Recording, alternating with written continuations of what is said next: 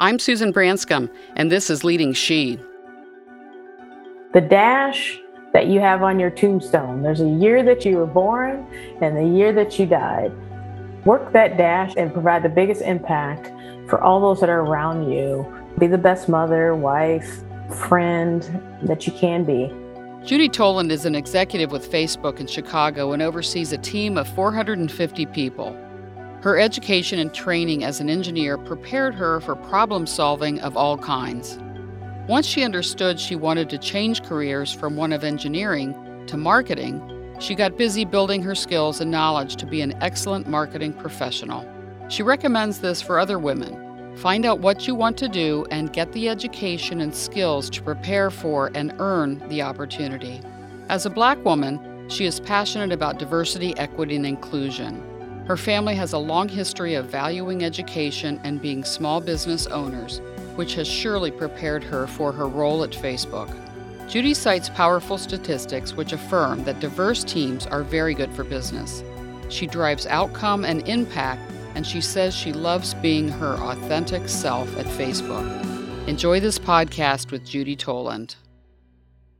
Today I have with me Judy Toland, who is Vice President and Head of Scaled Solutions for the Global Business Marketing Team at Facebook.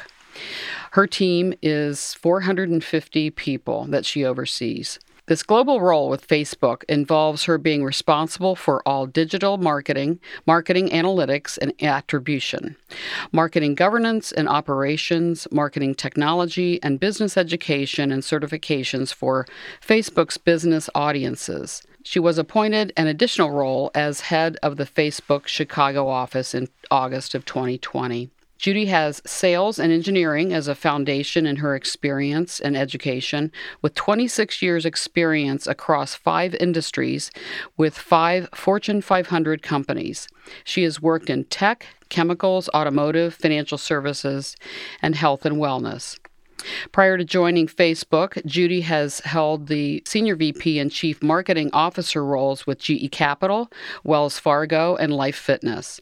She was recognized in 2017 by The Secured Lender as one of the top 50 women in commercial finance, and Judy also serves on Serta Simmons Betting. Facebook has over $85 billion in revenue, more than 2.7 billion users, and 200 million businesses using Facebook's suite of tools each month. Facebook remains laser-focused on giving people the power to build community and bring the world closer together. So welcome, Judy. Thanks for having me. Yeah. That's quite the introduction. Thank you. It is. It's an impressive career you have. Thank you. Tell us what you do with Facebook. I think I understand your role, but tell us a little about that. Of course. So I joined Facebook a little over 2 years ago, and I have the pleasure of leading all digital marketing, business education, marketing analytics, and marketing governance and operations for our advertising business. So the easiest way to think about that, if you see a website where we're talking to businesses that advertise on our platform, our social media handles, our media, emails, plus all of the training that we do, the training of the various audiences that we serve, everything from job seekers to the small business owner to creators. We teach them. We train them to utilize our tools so that they can unlock their great potential. And then, of course, we need to measure the things that we're doing. So my marketing analytics team measures things and measures the efficacy of our marketing. And then we have all the things that allow us to do our marketing in a process-oriented way, which is our governance and operations team.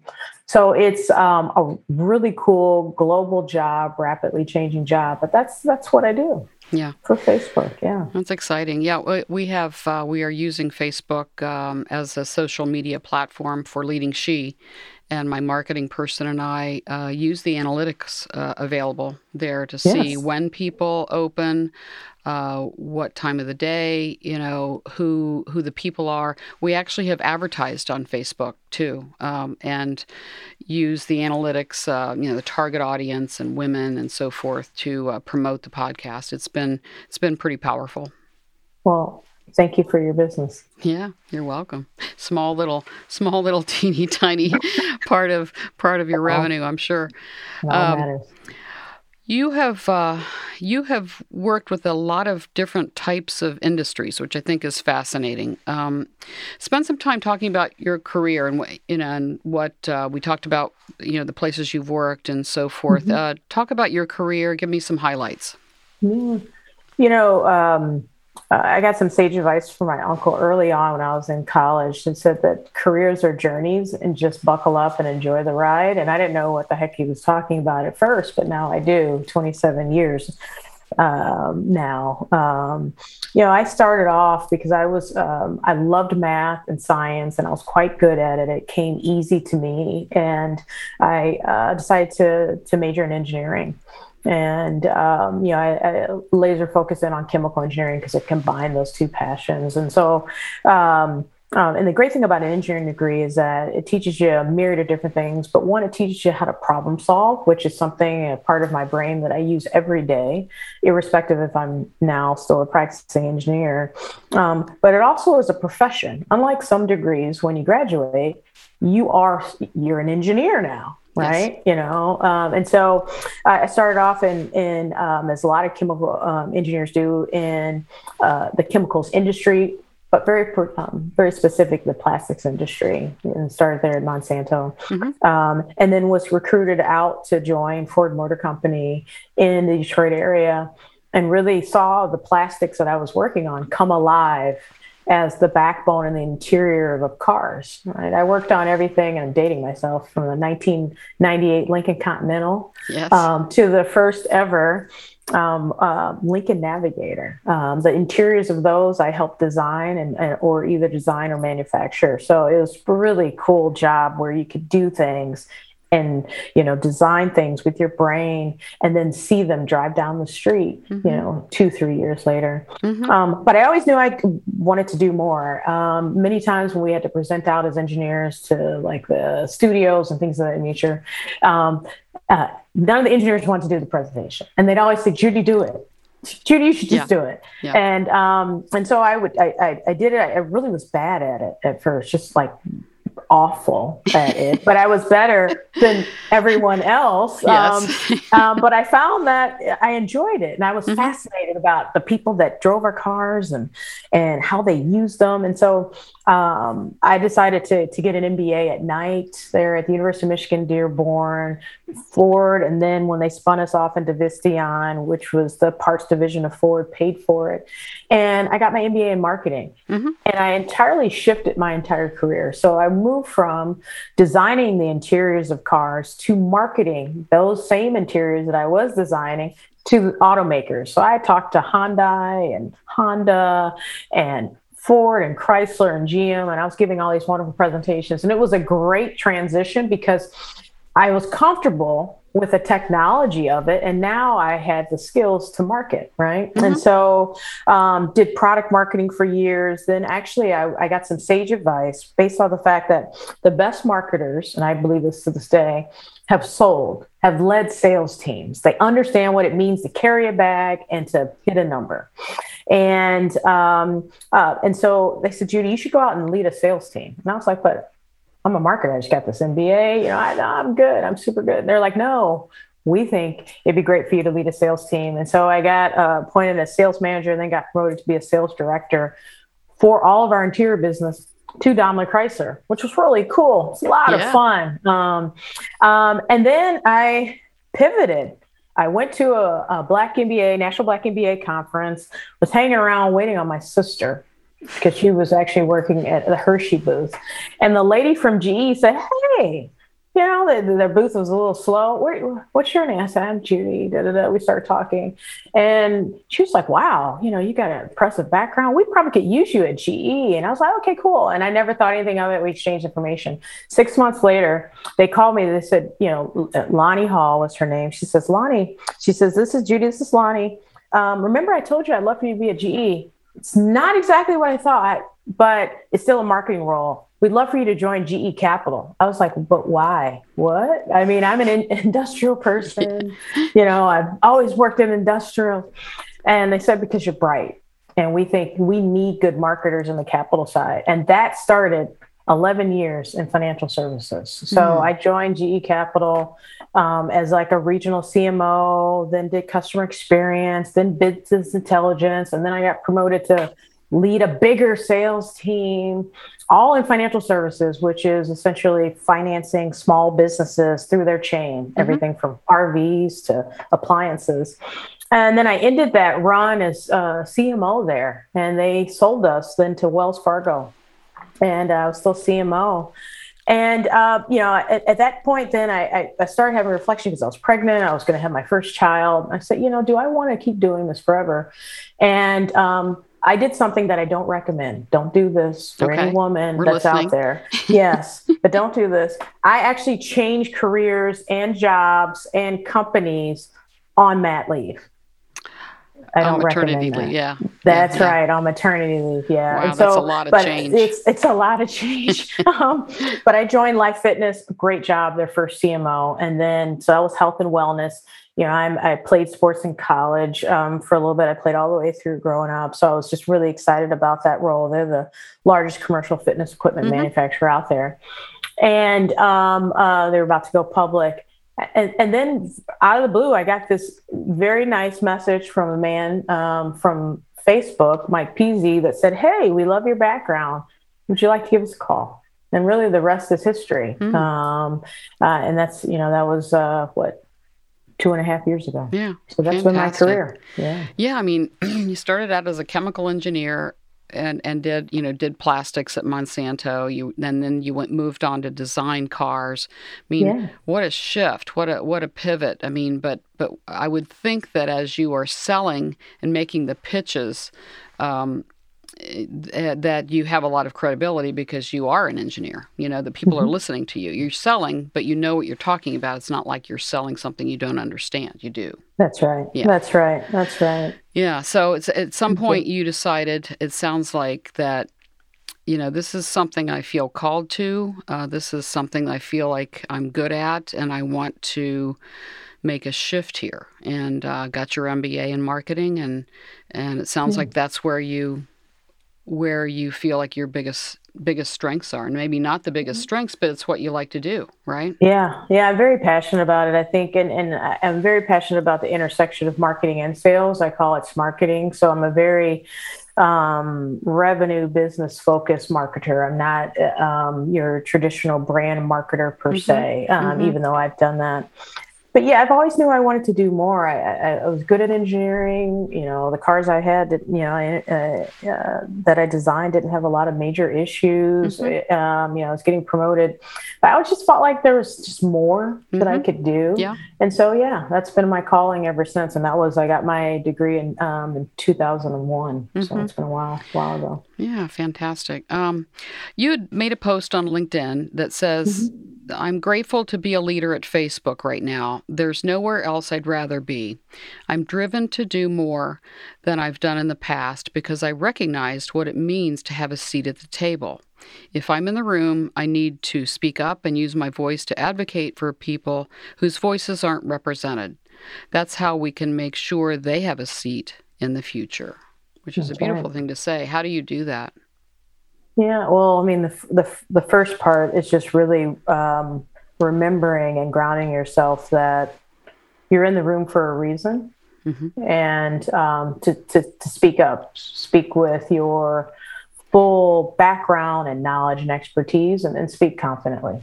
And so that's something that I've always rooted myself in. And then the next thing is that, you know, and our vice president said this early on, is that, you know, you may be the first person in the room, just make sure you're not the last one. Yes. And so by doing that is just being, you know, very much focused on driving outcome, driving impact, right?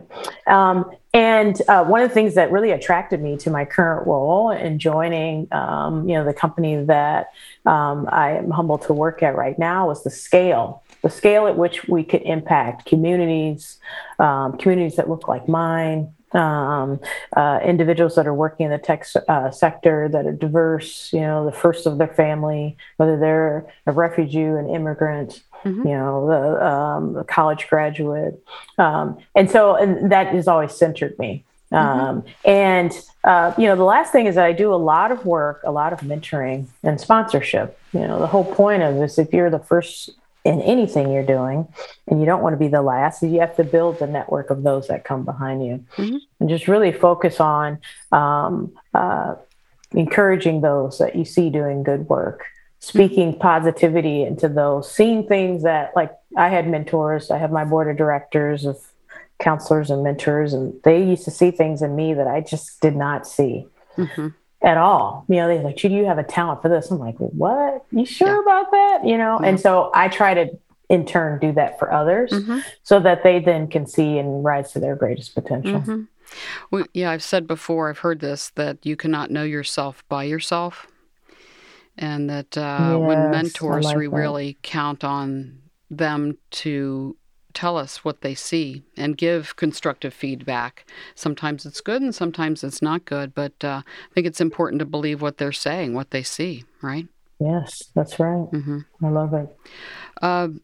Another thing you said on LinkedIn, I love working at Facebook where I can authentically lead. How do you authentically lead? Yeah, you know, it's a shame that it took me 25-ish years to work at a company where I really could feel my entire, you know, bring my entire self to work. But here we are, right? I'm a Gen Xer, you know, but like at prior places, I always felt I had to twist myself as a pretzel into a box to present myself in a way that was acceptable in order to ascend to a certain career trajectory. Mm-hmm. And, you know, I graduated in the mid 90s. That was kind of what was needed. It was needed for a woman in a lot of spaces, mm-hmm. right? I'm the only woman in many of these engineering teams. And then, of course, you know, often the only person of color and mm-hmm. specifically only Black person. Mm-hmm. And so I always felt I had to present myself a certain way, be interested in certain things, even though I may have had some of those interests, only talk about certain topics. And all that is exhausting. Like, yeah, it's exhausting. I was giving someone, I was on a panel early on in my Facebook career, and I told a story that I used to go on vacation and take a day off on the front end of the vacation and take a day off on the back of the vacation. Mm-hmm. And the reason why I do that is that I take the day off to get my vacation hair done and beautiful corn rolls or braids, you know, so I could then go off to my fabulous vacation with my husband.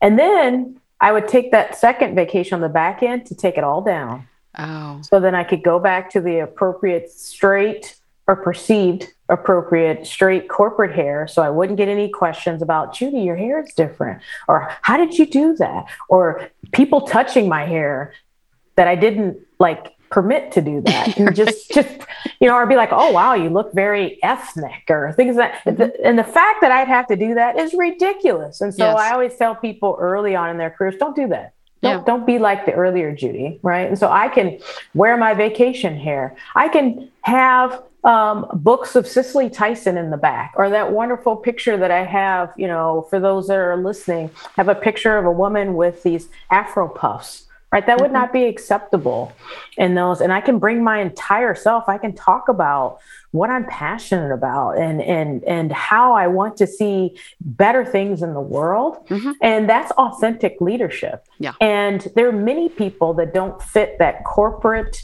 approach that can't act and say and verbalize their feelings that are really at the tip of their tongue because they won't be viewed as acceptable, or they may be othered.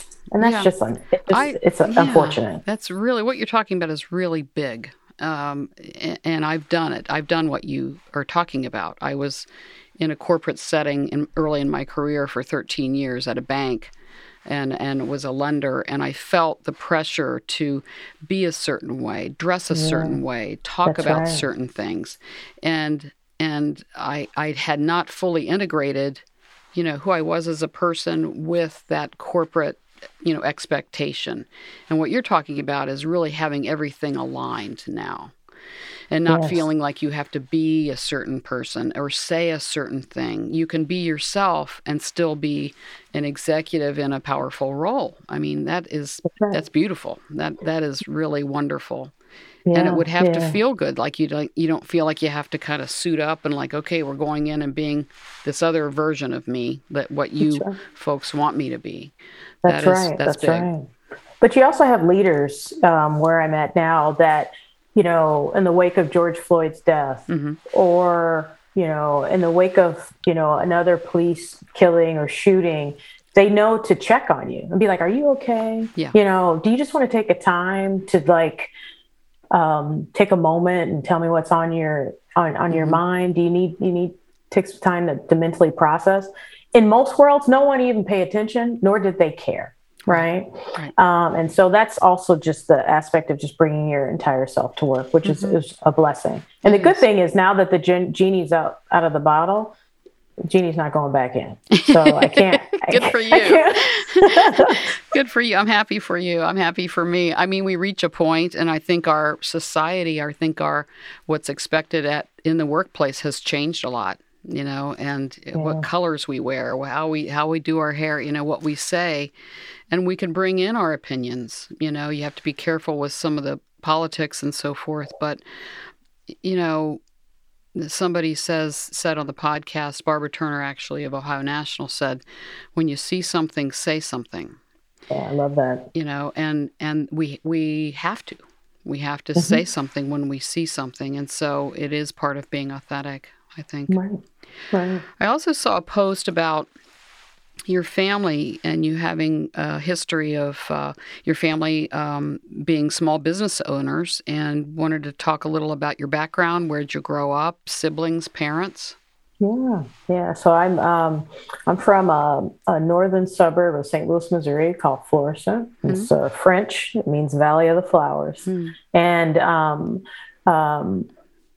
I grew up with three siblings. So my younger brother and sister are twins, and my older sister is about 6 years older than me. And my mom was a kindergarten teacher and a first grade teacher until my brother and sister came along, and then she just decided to stay at home, which was a blessing for us. And my dad worked for the Department of Defense as a cartographer and a geodesist, which is essentially a maker of land and space maps, for 36 years. And so we had a wonderful kind of black version of the Brady Bunch, you know, except there's no divorce, you know, it's just lots of kids and lots of fun. And but I also grew up in a very, very large extended family. So my mom is the second oldest of 12 kids. And so my maternal grandfather, Charlie Lawrence, was a small business owner. He actually worked the day shift as a truant officer. He owned a icebox and candy store in East St. Louis, Illinois, which is just across the river of St. Louis, right? And at night, he worked the night shift at Boeing. And so I don't know how this man did all of those things, but, you know, he delivered the ice for the ice boxes. You know, I always thought ice box was just like it actually used to be like a big chunk of ice and go in the box, right? And keep the, keep things cold. And the candy shop is there as well. And so that's where my love of sweets and candy came from. And that really helped put my aunts and uncles, every single one of them have at least an undergrad BS degree. Which, you know, my mom was born in 1941. My aunt was born in 1939. That's unheard of for a Black family to all of them have degrees. And so that's and that's all because of Charlie Lawrence and Addie Lawrence working really, really hard to put all their kids through college. And then on my paternal side, my dad grew up in Oklahoma City, Oklahoma.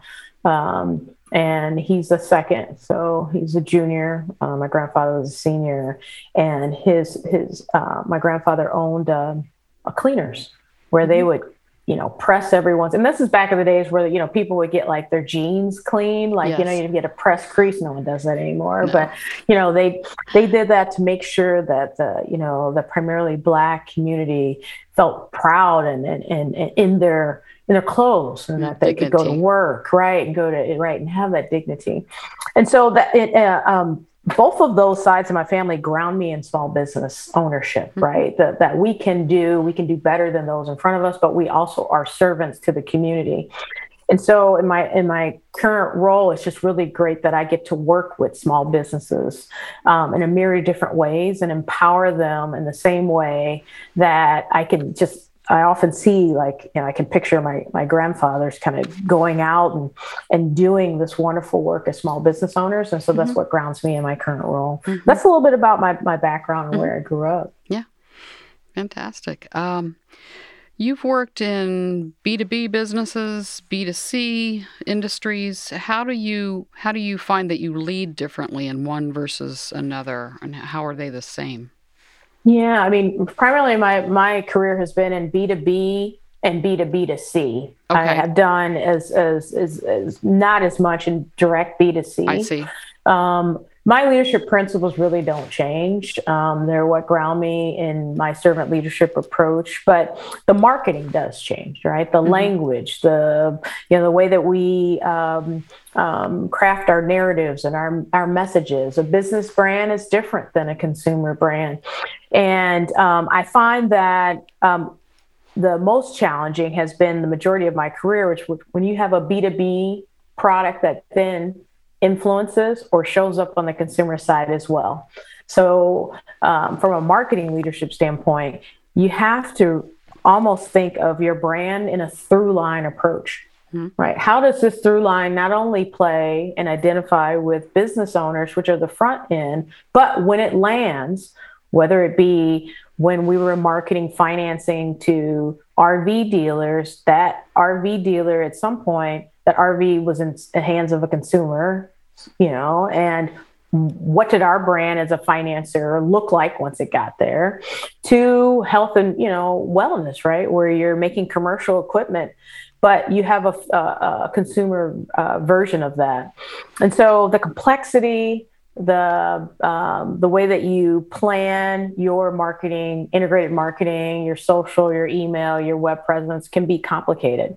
And so what I've learned just very succinctly is the more simple you can craft, and not simple meaning juvenile or, you know, beginning, but simple meaning plain, common language in whatever you're doing, mm-hmm. and your marketing will go just a lot further, especially when you're through lining from a B2B to a B2C. Mm-hmm. So, yeah, I mean, take the complexity out of it, or try not to, you know, make it a very simple message. I think that's what you're right. saying. Yeah. Yeah, exactly. I mean, yeah.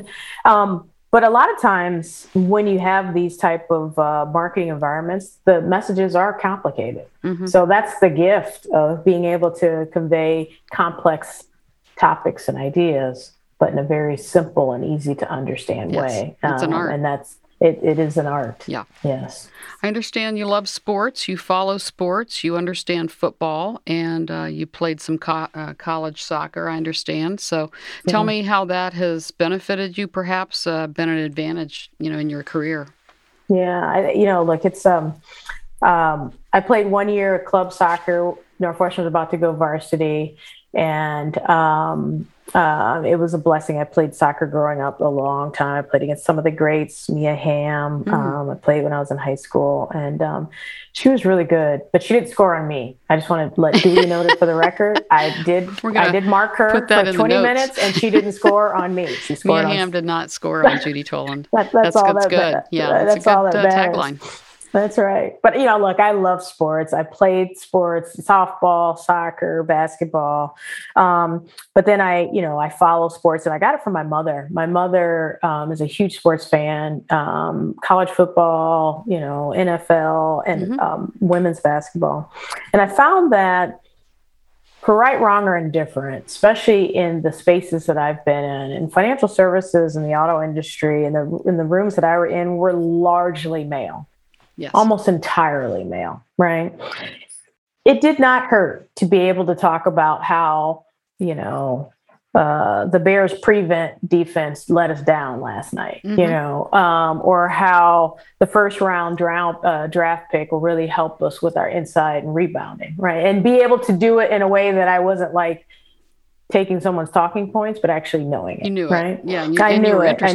I was interested in it. And I found out, especially when I was in sales and front end marketing, that if I was going out, and many times it might be a white man, here I am, you know, a petite Black woman, what can we connect on? And I would just like try to take the tension out of the air and be like, hey, what sports do you like? Oh, da da da. And most sports, unless they went to hockey, and I knew enough about hockey growing up, you know, being in Detroit, I knew enough about the Red Wings that we could just connect on that point. And it just would just take the tension out of the room. Yeah. And so, and it was helpful. And look, I always tell people, be your authentic self. If you really don't like sports at all, then it's cool. It's fine. Don't try. But like, if you have a cursory interest and you think that could be a connection with someone else, just do a bit of reading before you go in and talk to them. It mm-hmm. helps. Yeah. It helps. Yeah. Yeah, I stay aware of it. I like soccer. We have a professional team here in Cincinnati,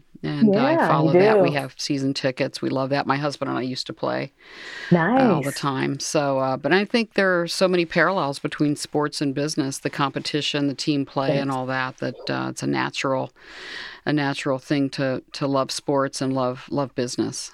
It is. It also teaches, you know, there's studies out there. It teaches young girls leadership very early on, especially team sports. Yes. Even if they don't progress, it's a really great breeding ground to build confidence and maturity. I agree. You and I talked about how important it is that we own our careers and how to best manage it. And you'd also talked about take the job for the next job and don't chase titles. You want to talk about those areas? Yeah. I mean, look, you know, when I graduated college, you know, coming out of a highly competitive and highly ranked school like Northwestern, you know, I'm just like gung-ho about I got to get to X amount of certain job by this many years, and I want to have all these titles. And I remember early on a mentor of mine in automotive said to you, whoa, you need to slow down and not be in a career hurry. Careers are journeys, and they are marathons and not sprints. He said, the pace that you're at, you're going to teeter out like in the first lap. So when I tell people about careers and owning their careers is that, first of all, it's always good to have a North Star vision. What do you want to be? And my first, you know, what is your ultimate dream job? And that can change. Early on as an engineer, I say, I have no idea what my ultimate dream job I want, but it ain't this one. That one I do know, right? And I remember my mentor said, that's good. You know what you don't want to do. Like he said, that is progress. I was like, okay, good. I feel good. I'm making progress. But he said, own your career in ways that you take roles, not for this role, but for the next role, because it helps you get to it. But what skills will you acquire in this next role that will add to your toolkit? If it's just, I like it because it's got a big shiny title, but it's going to be net sum, not expanding my skill sets. If I'm a traditional brand marketer, is it going to help me with digital marketing? No. Well, I probably need to know digital marketing if at some point I want to be a CMO. Well, maybe I should take the job. Maybe the title isn't as sexy, but it's going to give me these amazing skills. That's what it means by owning your career, because you're owning it based off of the skills that you're looking to build. Because early on, I was told by another mentor that you need to have a basic understanding and grounding and be known for something and be known for excellence at something. Work and be patient to build that. Because, you know, they said what happens, and I've seen it, those that chase titles and don't take the time to get the foundational, like the 4 Ps of marketing in the old world, or, you know, someone that's a marketer doesn't take the time to really build their quant side. At some point they'll get to a job where they're in over their head. Quantitative side. That's right. The quantitative side. And that will be when someone the flame out is real, and it's not pretty to watch. Right. And so owning your career is looking at your toolkit, what you want to do, and then making sure you acquire all those skills. And, you know, coming out as an, with my MBA, I then, you know, and talking with people and having one-on-one conversations, I really started honing in. I said, I want to be a chief marketing officer. That's what I want to do. That is my dream job. I want to be a CMO. Mm-hmm. And I started looking at myself. I said, okay, I got the quantitative side down. I'm pretty good at that. I feel comfortable in that. But, you know, all this and product marketing, I'm comfortable in that because I design products. But like this whole brand and creative side and research and customer experience and probably some more sales, I don't have any of that. And so I went out and took jobs that allowed me to be a better candidate for a CMO gig. And I remember the last job, I felt I was ready. I knew I was ready. As a matter of fact, I was telling everyone that would get 2 feet within me that I am ready to be a CMO. It was pretty hilarious. You know, I was interviewing for this job, a CMO job in Arizona within GE. And the gentleman said, you know, Judy, you got a lot going on for you, but you really haven't sold at a very high level. I mean, have you led a P&L? Do you understand the pressures of business at a high level? I mean, yeah, you were associate director of sales and automotive, but, you know, that was earlier. That was 10 years ago. And I was like, what? But no. But he was like, no. So as a CMO, if you're sitting there and going toe-to-toe with the CEO who will be your boss or the chief commercial officer and saying, no, I think we need to invest in this product or this brand campaign because it will drive this revenue, what credibility will you have whatsoever in that statement? Yes. If you haven't led a large scale sales team, I was like, okay, I guess you got a good point. And so I then took a job and went out to lead a P&L. And so that's about owning your career. First of all, getting some good advice, humbling yourself, but also just saying, okay, well, if I know I want to be a CMO, which is what I wanted, it's not for everyone. I knew I needed these key skill sets and I didn't have all of those. And what happens when people don't own their careers, a lot of times they'll get frustrated. My career's not moving as fast as I wanted. I'm not getting the experiences that I need. You know, my boss isn't, you know, putting me up for promotion. Well, none of that is really your boss's job. Your boss's job is to help coach you and develop you, but you have to strive for what you want in your career and making sure that you're fully versed. And so that's what I say about not being in a career hurry and owning your career. Yeah. And ask people like you did, where are the holes in, where are the missing pieces of the puzzle to help me go to where I want to go and be open to that feedback. And then, but take the driver, take the wheel here and don't expect other people to say, well, we're looking out for Susan's career. We want to make sure she does this or that. We have to take responsibility for that. And a lot of times it's cultural. And so there's a cultural difference, right? Mm-hmm. So in many communities, people think that if you put your head down and you work hard, someone will tap you on the shoulder at some point and see that you've worked hard and then promote you. And does that happen sometimes? Yes. Is that really the way corporate America actually works? No. Yeah. And so sometimes you need to go out and let people in on a bit of the secret and say, you know, and this is even very much so for women too, because we will read a job posting and have 8 out of 10 qualifications to be like, doggone, I don't have 2, I can't apply. Yeah. You know, dang it. While, you know, just very stereotypical, but, you know, when we think of gender norms, a man will read it and be like, you know, I got 4 out of 10. I'm going for it. Dang it. I'm going for it. I know I can do it. And so I just try to lean in on those type of, in those type of situations and encourage people, first of all, you know, fictitious employee, Jan, I see you working very hard. You're doing a great job, but yeah, I would love to see you volunteer and do something over here. Maybe we can get you in front of this leader. Have you ever thought about doing this volunteer project? You know, have you done any speaking to encourage them to get out of their box, to raise their profile, but also to just do more because it helps them own their career and continue to ascend. Yeah. Yeah, you are a woman, of course, and you're a woman of color. You're a Black woman. There was another quote I found on Facebook that said, I'm proud of Facebook's $1.1 billion commitment to Black and diverse communities. Facebook's culture empowers me to lead as a Black woman authentically and unapologetically.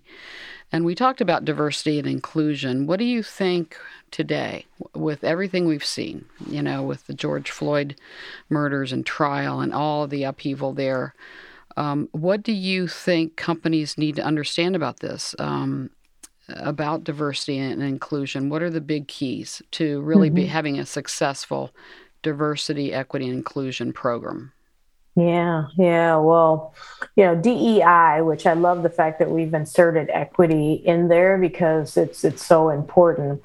Really, the acronym is backwards, first of all, is that the way to really drive DEI in corporate America is to laser focus on inclusion and making those, even if it's one or two diverse candidates, employees, leaders that you have in your space or in your company, making them feel welcome, wildly included, wildly,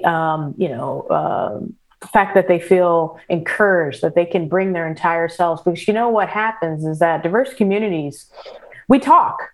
And so if I'm like happy at where I'm at, I'll go tell someone at my church, I'll tell someone where I'm volunteering at, I'm on a board, and it will be a magnetic draw. So focus on inclusion, making sure you're developing, promoting, there's career, that there's no microaggressions, that you make sure that you show up in the spaces that you need to, that your tool or your products don't do harm to certain communities. And then, the critical aspect then needs to be, okay, let's focus in on diversity. And, most of corporate America is not at the diverse levels as the general populations that they serve, right? And that's always a nice metric, right? Is the inside of your company as diverse as the community in which you serve and which you represent? 9 times out of 10, that's maybe not the case, right? And so by driving diversity, that could be pipelining employees in, right? Working with historically Black colleges and universities, with more middle career organizations to bring in more, senior individuals, kind of like what Facebook has done with certain senior leaders. And then just really also weaving DEI into all things, because DEI is not a program. Diversity, equity, inclusion is good business. Diverse teams, driving diverse, wonderful outcomes in diverse communities is good for business. All you have to do is look at the demographics of this country and the world. If you become much better of employing diverse communities, serving diverse communities, uplifting diverse communities, your bottom line will profit. That's right. It is very, very easy to see. The science and the math is there. That's right.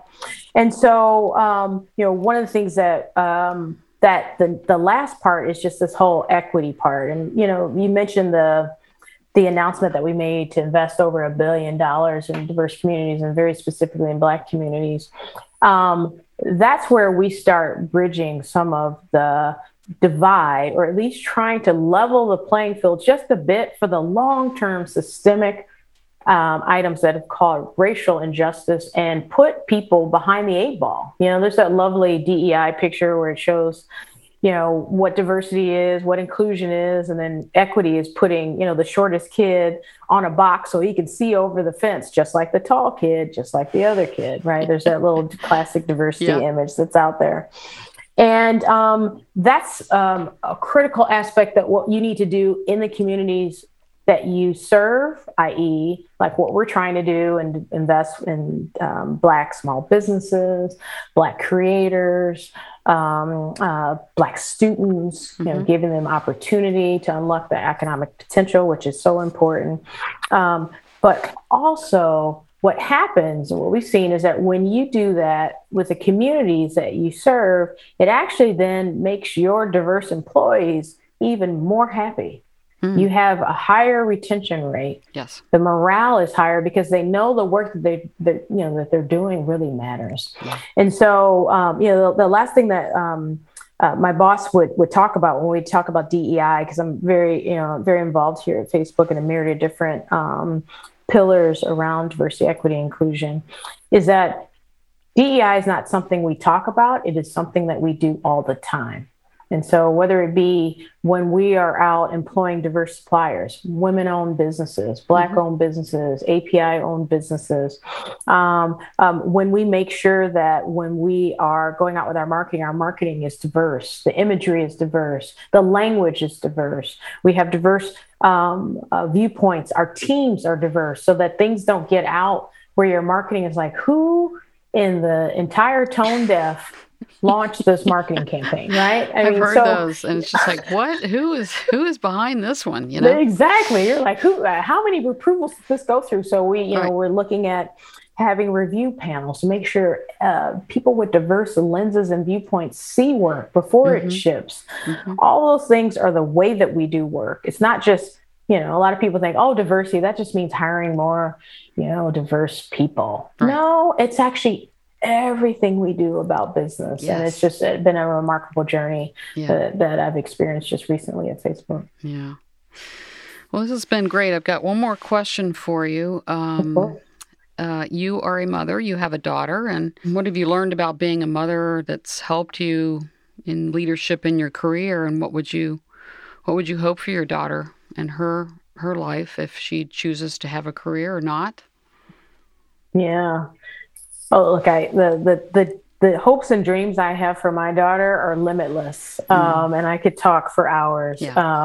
But there's quite a few things that I have learned since I've become a mother. And full disclosure for those listeners, I became a mother late in life. I wouldn't have it any other way.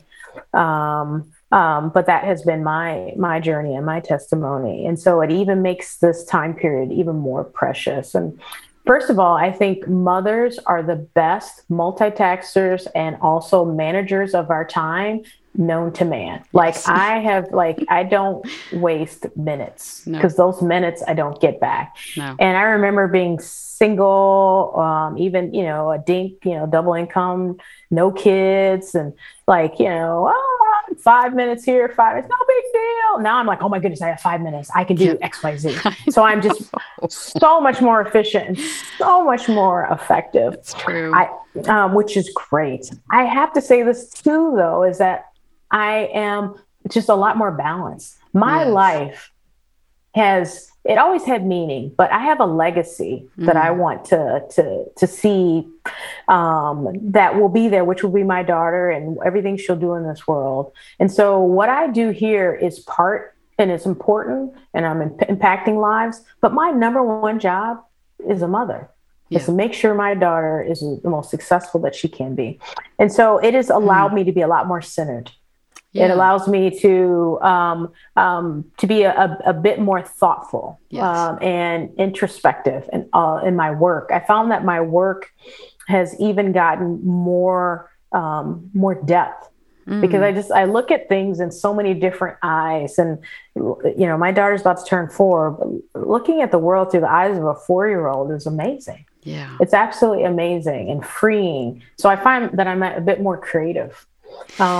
Which is exciting. But my hopes for her is that half of the things I talked about on this call, she won't have any experience with. Right. That gives me goosebumps. Yeah. That's because, I don't want her to have to worry about any of half of those things. And I also want her to, however, to be very grounded in that she is extremely blessed and lucky. And I want her to be grateful and empathetic for those that have less than her. What I tell Zuri pretty much every morning, I said, we have control. We don't have control over a lot of things, but one thing we have total control over is that we can be kind. Yes. We can be kind to people. We can be kind. That's beautiful to pass that along. And, you said something really, really powerful, and that is it sounds like your approach to work and your creativity and the impact of what you do, it takes on a whole new meaning with a child, when you have children. And that's true. I never heard it said quite like that. Yeah, that is true.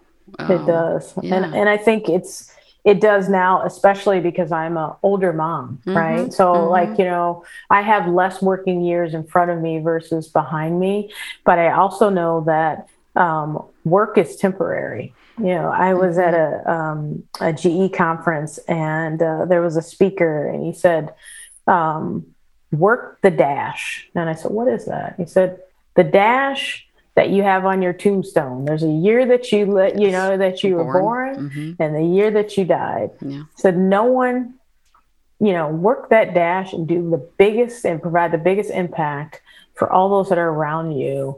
Be the best mother, wife, friend, that you can be.